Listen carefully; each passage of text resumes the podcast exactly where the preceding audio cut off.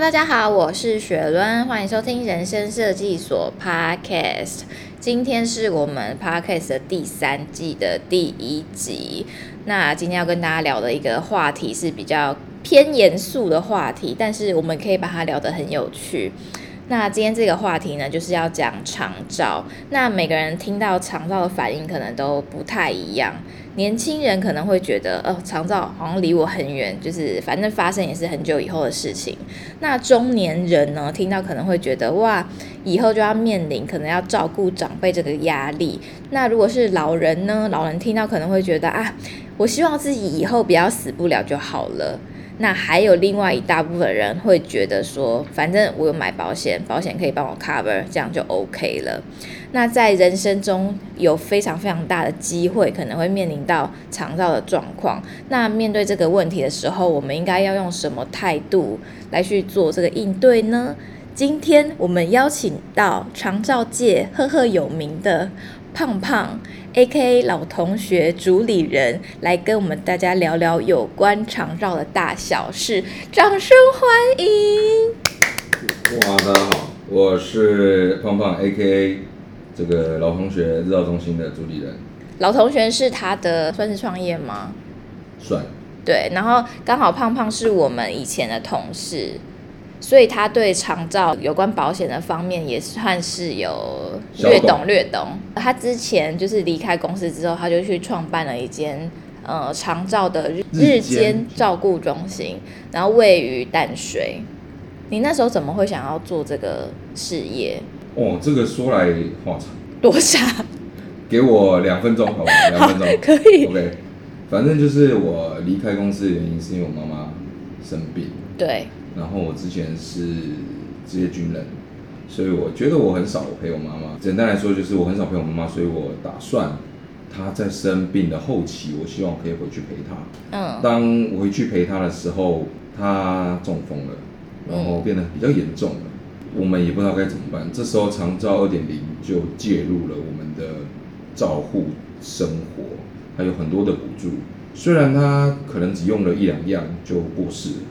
但是我认为，长照二点零这个东西是需要推广的，而且是需要给大家知道的，所以开始做长照。所以是因为妈妈的关系，然后就去了解了这件事情。你希望可以帮助到更多人？对，没错。那我这边再稍微带到一下我们目前长照在台湾的照护的情况。那根据中华民国家庭照顾者关怀总会资料显示，每一个家庭照顾者平均他照顾的时间长达将近十年。那他每一天会花十四个小时来照顾家属，这些人都需要长期的照顾。那他都有使用政府资源吗？那数据是显示说，台湾目前长照的民众大概是七十六万人，但是统计到现在为止，只有将近三十万人接受长照二点零的服务，所以高达百分之六十八趴，将近七十趴的人都没有接受或是申请这个长照的服务。所以就像刚刚胖胖讲的，我觉得这件事情需要被多多来推广。因为一定有很多呃长照需要照顾人，但是他没有用到他应该可以用的资源。没错，没错。那我想问一个问题，就是呃像老同学日间照顾中心这种机构，它通常是可以，比如说收进来的客户是怎么样的属性？它要符合怎么样的标准？Okay. 好，那我们讲到这里，我们就先讲到长照二点零，使用到这个服务需要先打到一次电话。叫做一九六六，你打完这支电话之后，就会有一个呃长期照顾队，算算照专嘛，我们叫照专，那就会联络，然后他就会去家里评估，然后就会给等级，给等级之后，他就会给你相关的帮助，然后就会跟你讲说你有什么样的长照点零的服务可以使用。嗯，那长照点零它又分为很多种，就像居家照顾，哎，还有日间照顾服务。你要先打一九六六，你才符合资格。你符合资格，你才能享受这些服务。就是等于是说，反正遇到状况的时候也不用紧张，就是先拨那个电话，然后你不知道他的程度到哪里，反正有专业的人会帮你评估。没错，我其实有个概念要跟你们大家讲一下，就是大家只要遇到像疫情，假设你隔壁的人发烧，或者是他当时发生了确诊的事情，他还到处乱跑，你会打什么电话？一九二二，嗯，大家都知道为什么？因为广告的关系。可是并不是每一个人都知道一九六六这个专线，对，所以这真的是需要大家一起来。呃，可能隔壁邻居需要帮忙，嗯，把一九六六这个电话给他，嗯，呃，我觉得这个是需要推广。那像老同学这个地方，它是只有日间，就像有点像小朋友去上幼稚园的概念，所以我觉得它的名字也取得蛮好的。没错。那会去老同学这边的长者，大概都是什么样的状况？呃，我们分两种，一种是有补助跟自费的。对。嗯，那有补助的，就是有打过一九六六的；那没有补助的，就是可能有外劳的，可能他不想打一九六六的。嗯。有两种。那来这边，我们会先评估他能不能自己行走、自己如厕。对，这个对我们来讲很重要，因为日间照顾中心顾名思义就是照顾，我不是照护，嗯，我不是护理。对，虽然我们现场的护士，但是我们大部分还是希望长辈是来这边玩的。我们我们觉得，如果今天人力比我们是一个老师对八个长辈，嗯，他如果需要太多的帮忙的话。那我们对其他长辈会很很不公平。那变成说，我们希望来的长辈都可以玩，对，可以自己行走，可以自己上厕所。那真的很像幼稚园那种哎，感觉很可爱，而且一比八还蛮少的哎。哦，对，没错，你说的。那你要想想，如果今天你自己一个人在家里带一个小朋友，都会有点累的。嗯。那如果是五个小朋友同时给你带，嗯，你可能会更累。那长辈也是一样。很多家属遇到一个失智长辈，他都快快受不了了。哦，所以里面可能也有就是失智的长者，呃、我们八成都是失，但是他们还可以自理就对了。哦、这个要讲到对，没错，嗯、大部分要讲这个要讲到失智种类了，嗯、那就我们就不讲太多了。嗯，反正失智就是他脑子呃可能有一些病变，对，呃导致于他可能短期记忆消失，或者他语言能力消失，嗯、或者是他行走能力慢慢的消失，嗯，但他其实是可以自己。上厕所，嗯，他可以记得以前家里住哪里，嗯，短期记忆消失，对，那讲到肠照，我们好像还没有分享到有什么状况可能会造成肠照。刚刚胖胖有提到，就是失智这个部分，它就可能会需要长期照护。那另外就是可能行动不便的部分，对，行动不便也会。那所以你们那边比较多的是失智嘛？因为可能行动不便，他就反而不能自己。自理不能自己上厕所、行走这些，对对对对，嗯，没错。那你们的年龄层大概都是几岁？目前是七十到九十三都有。哎、欸，那我想问一下，如果是比较年轻一点的发生肠照的状况，也是可以去你们机构吗？它也符合长照二点零的标准的话就可以。规定的话，它有三种人，它符合这样的标准。嗯，第一个就是六十五岁以上。它还有一个但书，就是如果你是原住民，嗯、你可以是五十五岁以上。嗯嗯、对。第二个是领有身心障碍手册。嗯。啊、呃，领有身心障碍手册就是你不管几岁，你只要领有身心障碍手册，都可以符合申请的资格。对。OK，第三个是五十岁以上的失智症。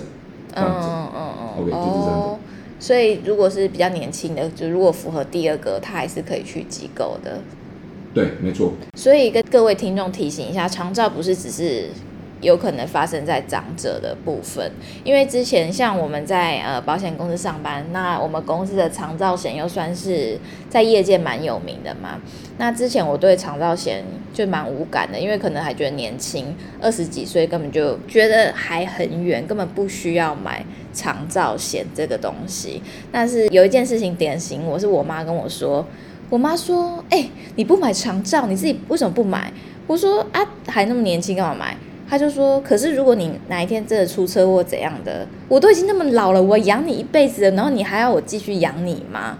然后那句话就点醒我，就觉得哎，好像是哎，就是其实不是只有生病或是变老才会造成长照的情况，有可能你今天出了什么意外，你就瞬间需要你的家人来照顾，然后经济呀、或者是家庭照顾者这方面就会有很大很大的影响。没错，对，所以肠道这件事情还是要再次的跟大家说，是需要提早去做准备的一个事情。对，好，你讲到这个，我想到一个家属，嗯、他上个月来，然后他妈妈失智了，他妈妈六十八岁，嗯，失智蛮严重的，中重度了。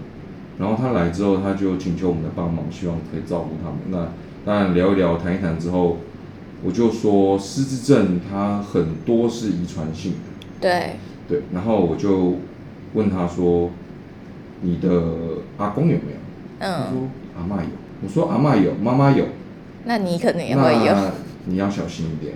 对。对。他说：“对呢，我没想过这个问题。”嗯。对，所以我觉得各位听众可以。想一下，如果家里人有这样子的疾病的话，可以先行准备一下。好，这蛮重要的啦。是真的，因为万一你到时候真的发生，你就是措手不及。我们现在轻松一下，来分享一下胖胖比较印象深刻的故事。哦，这个、太多了，是不是？真的很多。分五集。我我跟你讲，可以五集可以，给我五集。OK，我们先讲到跳棋。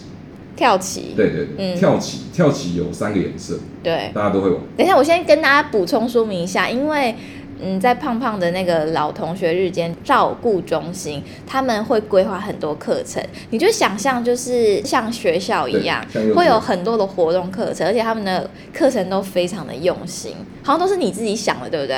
呃，讨论的，一个月会开会一次，讨论课程。看那个课程，他会在网络上面分享嘛，就觉得很有趣。就是在那边，他们真的不会无聊。哎、欸，应该说我们每天课程都不一样，但是我们有一个课是是自由活动。那有一些长辈，失智长辈，他很常会不知道自己想做什么。嗯嗯。那我们就会把跳棋拿出来，因为失智长辈，我刚跟大家讲说，短期记忆会消失。对。那长期记忆他留着。对。那跳棋他会玩。嗯。OK，那就发生了一件事情，嗯、就是红色、蓝色。跟黄色，对，OK，反正就是三个颜色，嗯，然后三个失智长辈在玩，嗯，然后下一步，然后另外一个就说，我什么颜色？那你红色啦，然后再下一个就说你什么颜色？我黄色啦，搞不清楚颜色。我跟你讲，搞不清楚颜色，因为他们短期记忆消失，对，但是他们却玩完了，因为三个人都动黄色，我觉得很可爱哎，失智长辈，但是他们自己也玩的开心啊，玩的开心，对对对，我觉得对于长辈很重要是他们开心，嗯，真的，我自己个人这样觉得，嗯，对，就是你去限制他什么，我觉得这都太累了，嗯，还有很多哎，有可以会哭的故事吗？嗯，我自己有哭过一次啊，就是在前期的时候，嗯，有一个长辈他。得了帕金森氏症，嗯，帕金森氏症他不是失智症，但是他跟失智症很像吗？对，有一点像。帕金森是它的初期，普遍的帕金森症大概有八九成的帕金森症患者，他会抖，因为他他平衡感抓不到，所以他走路会很慢，小碎步。然后他又伴随着他自己嘛，那个奶奶伴随着中风。那他已经进入到中期了。他刚来的时候他很凶，嗯。因为他认为日间照顾中心或者长照中心这个名字对他来讲很有被抛弃的感觉。我懂，就像有点像养老院还是什么的安养中心。所以他很不配合任何事情。嗯、我要他运动，他说我不会。嗯。我要他玩跳绳，他说我不会。嗯。就是他常常会拒绝我们。对。大概一个月后，他慢慢的知道这里是可以回家的，嗯、然后是可以来那边很多朋友可以。同岁的可以跟他聊天，嗯，那慢慢的他就融入了我们，然后他也非常非常的爱帮忙，嗯，对，他是一个非常好的长辈，因为我会接送，对，我每次礼拜五我接送他回去的时候，我都会说，奶奶你要想我，嗯，因为我把他每个都像妈妈一样，那我很想她，然后我我对每个长辈都想每个礼拜都看到她，每一天都看到她，嗯、那我那天记得很深刻，我说你要穿多一点，寒流要来，嗯。那我说下礼拜见，然后他就说好了，下礼拜见，然后我会想你，他会说会啦，会想你们，你们六日又没开，要不然我也想去，就是这样的。那礼拜一上上课的时候，他儿子突然传来给我说过世，因为心脏病，可能寒流来受不了。我当下听到我，我可能没办法接受，就是回去跟我老婆。哭了一下，嗯，我自己也没办法接受，但我也很很庆幸他是瞬间就走，嗯，不是真的拖很久。我跟他的感情是为什么那么深？是因为我刚开业，我在刚开业只有三个长辈，两个长辈他就坐在那边给我臭脸，直到他陆陆续续人越来越多，虽然他也不记得每一个人是谁，对，但他好像看过你，但他可以帮忙很多很多的事情，就像切菜啊什么的，嗯，他很愿意帮忙，因为他有认同的地方啊，对，没错没错，而且就像你刚刚讲的，就有一个归属感，你也会很有成就感，对，就是他可以帮到其他人，这个叫做自我价值的实现。嗯，我们希望能做到，他可以帮助别人，不是人家去帮助他，嗯，对，反正就是他们失智长辈。大部分都是短期记忆不见，刚刚讲过了。OK，那有一个长辈，他生了九个小孩，他每天都会讲他自己生了九个。好。OK，然后他就会长篇大论，讲他每个小孩在干嘛这样子啊？对，类似啊，嗯、或者是说我生了九个，我很伟大。坐在旁边的那个阿妈，每天听到这故事，好像都是新的。嗯。每天都会说哇，那你真的没有时间穿裤子嘞？每天一样的话题，都是烂笑话。但是他们每天都会忘记，所以再讲一次。但但每次开心，很像电影呢、欸，很短，就什么我的失智女友那一种，类似类似。那你们在旁边听，有觉得很好笑吗？原本从大笑变微笑了，到后面就是苦笑。对，还有我们有烹饪课，那我们烹饪课是类似像做巧克力蛋糕，嗯，maybe，嗯，我们可能要先烤蛋糕，嗯，然后巧克力给他们融化，对，哇。我蛋糕做好了，巧克力吃完了，他们忘记巧克力要干嘛了。他们想说，哎、欸，发点心了，嗯，就巧克力吃掉了。那怎么办？反正就开心就好。对，反正他只剩蛋糕。对，其他人都有巧克力蛋糕，他就是吃蛋糕而已啊。那也无所谓，也无所谓。但是我觉得蛮好笑的。哎、欸，所以你们那边的机构是说，就像上学一样，一到五，然后早上八点到下午五点，然后有附接送这样子。对，附接送，然后附中午一餐，附下午茶。那我都想去嘞、欸。OK，来。那你们那边的费用是怎么计算的？它是公定价，就是全台湾只要跟政府政府有合作、有签约的，它价格都是一模一样的。你说你要讲价格，它就要牵扯到法律。嗯，你说每一个人会不一样，每个人会不一样，因为哦，因为可能补助的金额不一样，对对，补助金额不一样。那简单来说就是钱包的概念，大家应该听到烂掉了，就是什么长照式钱包。嗯我没听过哎、欸，啊，真的假？真的，你跟我们分享一下。好哇，很深哦，各位听众，别人睡着哎、欸。我差不多睡着的时候，你就知道可以了。OK OK，我就停，好我就停。OK OK，简单来说，长照分四个钱包，第一个钱包就是专业级专业服务，嗯。第二个钱包就是交通接送，嗯。第三个钱包就是环境，就是辅具类的。嗯。第四个钱包就是喘息服务。嗯。好，那日间照顾中心以及居家服务以及日间照顾的接送是属于专业级专业服务。这些所有我刚刚讲的四个钱包，它都有分等级。嗯。那每一个等级它的额度都不一样。嗯。反正它也会看你的长照的程度去分就对了。那就是一九六六的专员去评估嘛。那这个钱包你要怎么用随你，嗯，你要怎么搭配随你，你可以把这个钱包的三万六千一百八十块，你要用一万块去日照，你要一万块去居服，一万块去搭车，嗯，都可以，都可以，都可以，啊，就是钱包的概念。那第二个钱包叫做交通接送，很简单，就是交通的额度。那第三种叫做辅具，就是我现在也有在做的事情，顺便广告一下，我是做无障碍居家改善，就是装扶手什么的。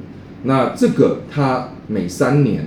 会有一个额度，嗯，那个额度是四万块，嗯，那就是三年一个钱包的概念，三年后你再重新申请，嗯，好，接下来是喘息服务，喘息是一年一个额度啦，嗯，这个钱包的概念是这样，其实蛮复杂的哎，哎，对对对，那如果我是家属，我并不会，我需要自己计算吗？还是不用？不用，我刚讲过一九六六他会给你个专员，专员有问题可以跟他说，专员会帮你算。哦，或者是你可以打电话给你服务单位，就像日照中心、嗯、或者是居家服务那边人都会有专业的人。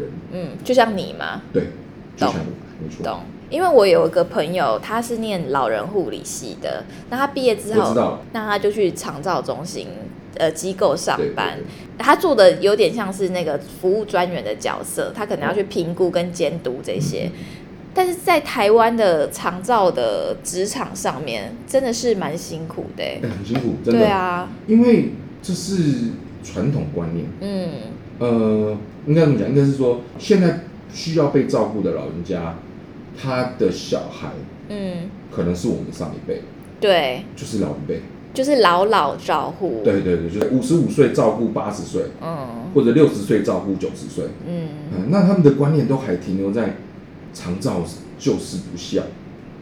啊。对，那你当然，你讲到这个，我在录这集之前，我有查了一些新闻，那。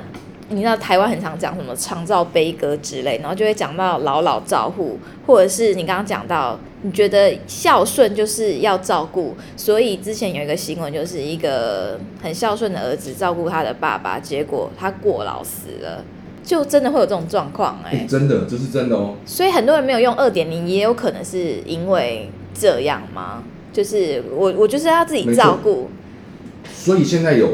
居家照顾以及喘息服务，嗯，对，嗯，那当然这些都是长照二点零，嗯，那当然还有非常照二点零，就是养护型机构，嗯，就是二十四小时，我们统称叫住宿型机构，好，嗯，那住宿型机构它有补助，但是它一年补助就六万到十二万，非常非常的少，少到很可怜，因为它一个月可能就要四万，差不多啊，差不多，所以一般的。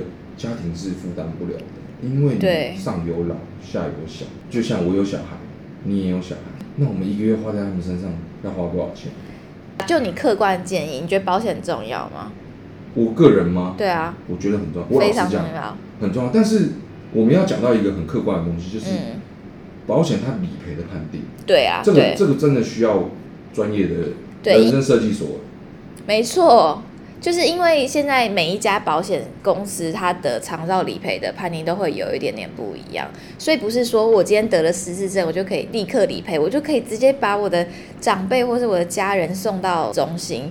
其实它是有一个标准去判断的，不管你是符合失智或是失能的部分。所以，如果你有任何的问题的话，就是欢迎请来人生设计所，我们都有很专业的服务专员可以跟你咨询，就跟一九六六的服务专员意思一样。哎，我是认真的，因为很多家属很不了解。对啊，嗯，你说买保险很不了解。我以前做过人人设计所，对，保险业务员，我也可能不太了解现在的保险，我也不知道我今天失智了，可以可不可以自己大便？自己走路算不算？对对对对，这些问题其实都可以问人生设计所的专员。对，所以如果说可以规划长道保险是，嗯、呃，一件蛮重要的事情，但是也有可能会发生你规划了，但是你还没有符合到那个程度。那在这之间呢，你可以寻求帮助，就是拨打一九六六的电话，嗯、去寻找专业的咨询。毕竟商业保险跟社会保险，它本来就是相辅相成。对，然后我在查新闻的时候，还有看到一个，我也觉得有吓一跳，哎，就是全台湾因为就是照护的这个部分，然后导致就比如说我这压力太大，然后连我可能自己都生病了，然后压力很大，然后有很多那种比如说老老照护，可能老公就把老婆掐死啊，这种案件全台湾有大概一百起，哎，吓到哎，然后所以呃法务部这边也有在拟修，就是。这一类的法律的部分，其实有过了。嗯，这个叫做照顾者协会，就是你要照顾的人，除了长照患者，另外一批人就是照顾者。嗯、对，我们每一年都会做一个调查，叫做呃压力评估。你说对于照顾者的压力压力评估，那我们每一次问卷填出去，出来一到十分，平均大概八分。压力这么大，嗯，嗯，可是压力来源到底是经济压力，还是说都有？嗯，因为每个家庭的角度不一样，他们想的事情也不一样。嗯、我讲到一个家里长辈是失智，蛮严重的，就是每天吃药，吃成药，他只要有一点点不爽，他就吃药，失智的关系，嗯、那叫绿病症。嗯，那主要照顾的是他的大儿子，他大儿子跟他一起住。嗯，那他的二儿子没有跟他一起住，嗯、大儿子每天跟他住，每天被骂。但二儿子一个礼拜可能带他出去吃一次饭，嗯，他就会觉得很跟他感情很好什么的。我们在长照体系来讲，我自己把它称为远房孝子，嗯，就是可能一个礼拜看一次，一个礼拜给一点点钱。你说长辈就很开心，长辈就会很开心，他就认为住外面的那个比较孝顺啊。那相对来讲，大儿子就觉得我做那么多，对啊，你都看不到，嗯、那我压力很大。因为他有可能就是每天要念他说不要再吃药了什么的，他就会觉得哎，住在一起本来就会这样啊，都有婆媳问题，那这种也会有问题啊。没错，嗯，这个就是压力来源其中一个。那当然还有，当然还有很多很多压力来源，嗯、经济。讲一讲我都怕了哎、欸，真的好可怕。因为每一个家属，他们家庭的关系，我们叫做社会支持，他们的社会支持有些很强，嗯、有些弱到不行，嗯、所以你说发生。这么多起，你觉得很合理？我觉得非常合理。嗯，久病无孝子啊，真的哎，没错。你做这个事业会很辛苦吗？我是说就经济的部分。哦，很苦哦，非常非常。所以大环境就是这样，就是长照，你要真的是有那个投入那个心力。这是真的，因为可能是我运气不好，因为我开业，我的证照申请下来三天后就有三级警戒。哦，刚好遇到疫情，遇到疫情，嗯、所以我你又不能叫员工走路，所以你就是一直付人事成本，一直付成本成本，但没有长辈。那现在应该好很多了吧？现在好很多，现在好很多，但是你说要大赚钱也不太可能。对对对，你说你说你你像手摇椅，可能一个月赚个一一两百万，可能也有可能，或者是 YouTuber 啊什么之类的，那这是做不到的，因为你就是收一样。对，我们就是公定价。对对，你就是顶多压低成本。就是场地成本哇，那我觉得可以投入长照事业的人，真的都蛮伟大的，嗯，要有理想哎，嗯，对对对，莫忘初衷，对对，回归初心，对，没错，真的是这样。你如果抱持着你是商人，你很难做下去。嗯，我有一个朋友开了三间日照，就在去年，因为他认为，因为他开三间养护型机构，他觉得好好赚，嗯。呃，我不讲太多，我把你逼掉。他那开了三间养护型，他赚非常多钱，他开宾士跑车来找我。嗯，然后他认为日照也好赚，所以他就进入了日照这个领域。今年年初开始问我说要不要买买他的日照中心，然后开始释出股份啊。为什么？就是他做不下去，他觉得太难赚了，因为利润很低。嗯，然后花的时间也很多，然后同样也要受到主管机关的监督。嗯，因为刚刚那个胖胖来录音的时候，他就说：“哦，我真的是意气相挺，因为我九月份有一个什么评鉴，然后我跟你讲，那个评鉴没做好，就是直接关门的那一种。当然没那么严重啊，没有，所以你是故意亲的，是不是？对对对，但是没有没有。”没过的话，他明年还会再评鉴一次，哦、三年连续没过，我懂啊，就像是公司也会有查核的意思啦。对，没错没错。所以做这个真的是社会大众要谢谢你你的付出哎、欸，就跟你当军人的时候一样，Thank you for your service。没有没有没有没有，我只是其中一小，而且我才服务十六个个案呢。对，你是说你的日照中心是十六个？最多就是每天服务人数就是十六。嗯，那当然还有更大的机构，有收六十个人的，有收八十个人的，有收一百二十个人的。但是因为我认识你，所以我知道你是很用心，而且是真的有放感情在跟长辈互动的。对，当然当然。好，那刚刚讲了那么多故事，要怎样才可以做好这个长照的规划？你的建议是什么？就是以我们现在这种年纪呀、啊，嗯，第一个赚多一点钱。对。好实际，没错，就是很多东西都要钱。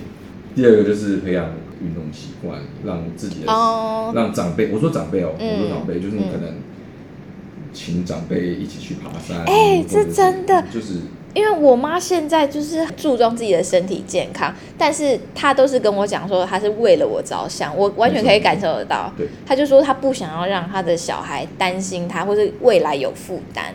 对，没错，没错，这个这个很重要了，就是你要让你的长辈不要那么快进入被照顾的状态。对，这是第二个。第三个当然就是所谓的规划、保障之类的。没错，我觉得第一个跟第三个都一样，都是金钱啊。不管是帮自己规划，或是帮你的长辈规划，你可能有这个想法的话，你可以。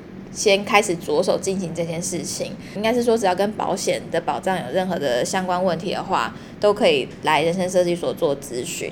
那如果是家中已经有这个长照状况的话，你建议他们有什么处理的方式？先打一九六六。对，就是刚刚节目一开始提到的，嗯、就是先打一九六六做。有两种啊，嗯、一种是已正在住院的，嗯，大部分住院都会有一个叫做出院准备组。嗯，然后出院准备组那边就会有所谓的个案管理师，他就会协助你回家前要准备好的东西，他就像一九六六。嗯，那第二个就是在家里，那你就打一九六六。所以说，政府这个长照二点零算是做的蛮好的吗？当然还是有改进的空间啊，嗯、因为毕竟它目前还不是法案，它只是计划。哦，对对，它只是计划。那讲到法的部分呢，因为它没有保障。嗯，对，因为目前长照法，我我我们现在目前的经费来源都是烟捐，嗯、抽烟的烟捐，嗯、以及遗产税。嗯，对，那。这笔钱总有一天，因为我不抽烟，会用完的。你不抽烟，嗯，嗯，那我我也没那么有钱有遗产税，嗯，那当然这这笔钱用有一天怎可能会用完？我还不知道是用烟卷呢，对，用烟卷。长照二点零的法里面有写到，嗯，对。那现在目前的给付办法都是计划而已，办法不算计划，都是办法。那希望大家都可以知道这个最新的资讯，然后让你的身边不管是有没有遇到这个状况的人，都可以知道说，哇，万一发生长照状况的话，我可以有这项的资源。没错。嗯，那最后再请。胖胖再给我们几个建议。假设说你真的刚好遇到了这个状况的话，你自己心态的部分可以怎么调整？嗯，我建议各位听众，如果家里有可能阿公阿妈有这样的需要长照的状况的话，我觉得你可以先教育你的爸爸妈妈，嗯，不要有所谓的长照中心就是不好的地方。对，因为这个东西不是抛弃，嗯，因为他有可能真的是去交朋友。他可能二三十年没有朋友，没有出门，两年没有出门，三年没有出门。嗯，他去到那个地方，他有这么多同样类型的人，以及同样话题的人，就像崔台青，嗯、我跟你也聊不起来，因为我们就不是在那个年代，嗯、可是他们可以聊得很开心。嗯，对，所以我觉得长照中心它是一个交朋友这个方式给进去。那、嗯、那如果他真的真的没办法接受的话，我们。再用善意的谎言，就像他是老人会去那边泡茶。嗯，反正就是交朋友。对。那你要不要介绍一下老同学？呃，老同学日间照顾中心，我们叫做托老鼠。嗯。它就是老人家的幼稚园。对。那来这边，我们每天都有不一样的活动，唱歌活动，有自由活动，有团体活动。我们每个礼拜四的下午会在门口摆摊。嗯。会卖杂货店的东西。这么可爱。你说。长辈自己在卖，长辈长辈在那边卖。那因为我们是跟隔壁交货，对，隔壁也挺蛮挺我们的。嗯，隔壁每一样东西会减我们十块钱。哦，然后这个钱我们会存起来，当做年底尾牙带他们出去玩或者是去吃饭用的。每个礼拜四下午两点到四点半，嗯，会在那边摆摊，然后他们会算错钱，但是 好可爱，但是不用纠正，他们可能会拿错商品，会算错钱，嗯，但他们因为是失智长辈，给他们多一点关怀跟爱心。所以如果有任何想要了解这个老同学的话，我们上 Facebook 就可以搜寻得到，对不对或是有任何的问题，其实也可以直接留言，然后我们可以请那个胖胖跟您做联络。没问题。嗯，那他们的活动是真的蛮丰富的，很有趣。就算你没有这个需求，你上去看他们的 Facebook，你也会觉得蛮可爱的。好，那今天就是我们这个长照系列的第一个单元。那希望之后还可以再邀请胖胖来跟我们一起做长照议题相关的节目，啊，希望大家会喜欢今天这节的内容。如果大家有任何的问题的话，欢迎留言告诉我们，五星好评，帮我们分享给你的亲朋好友收听。我们下次见，拜拜，拜拜。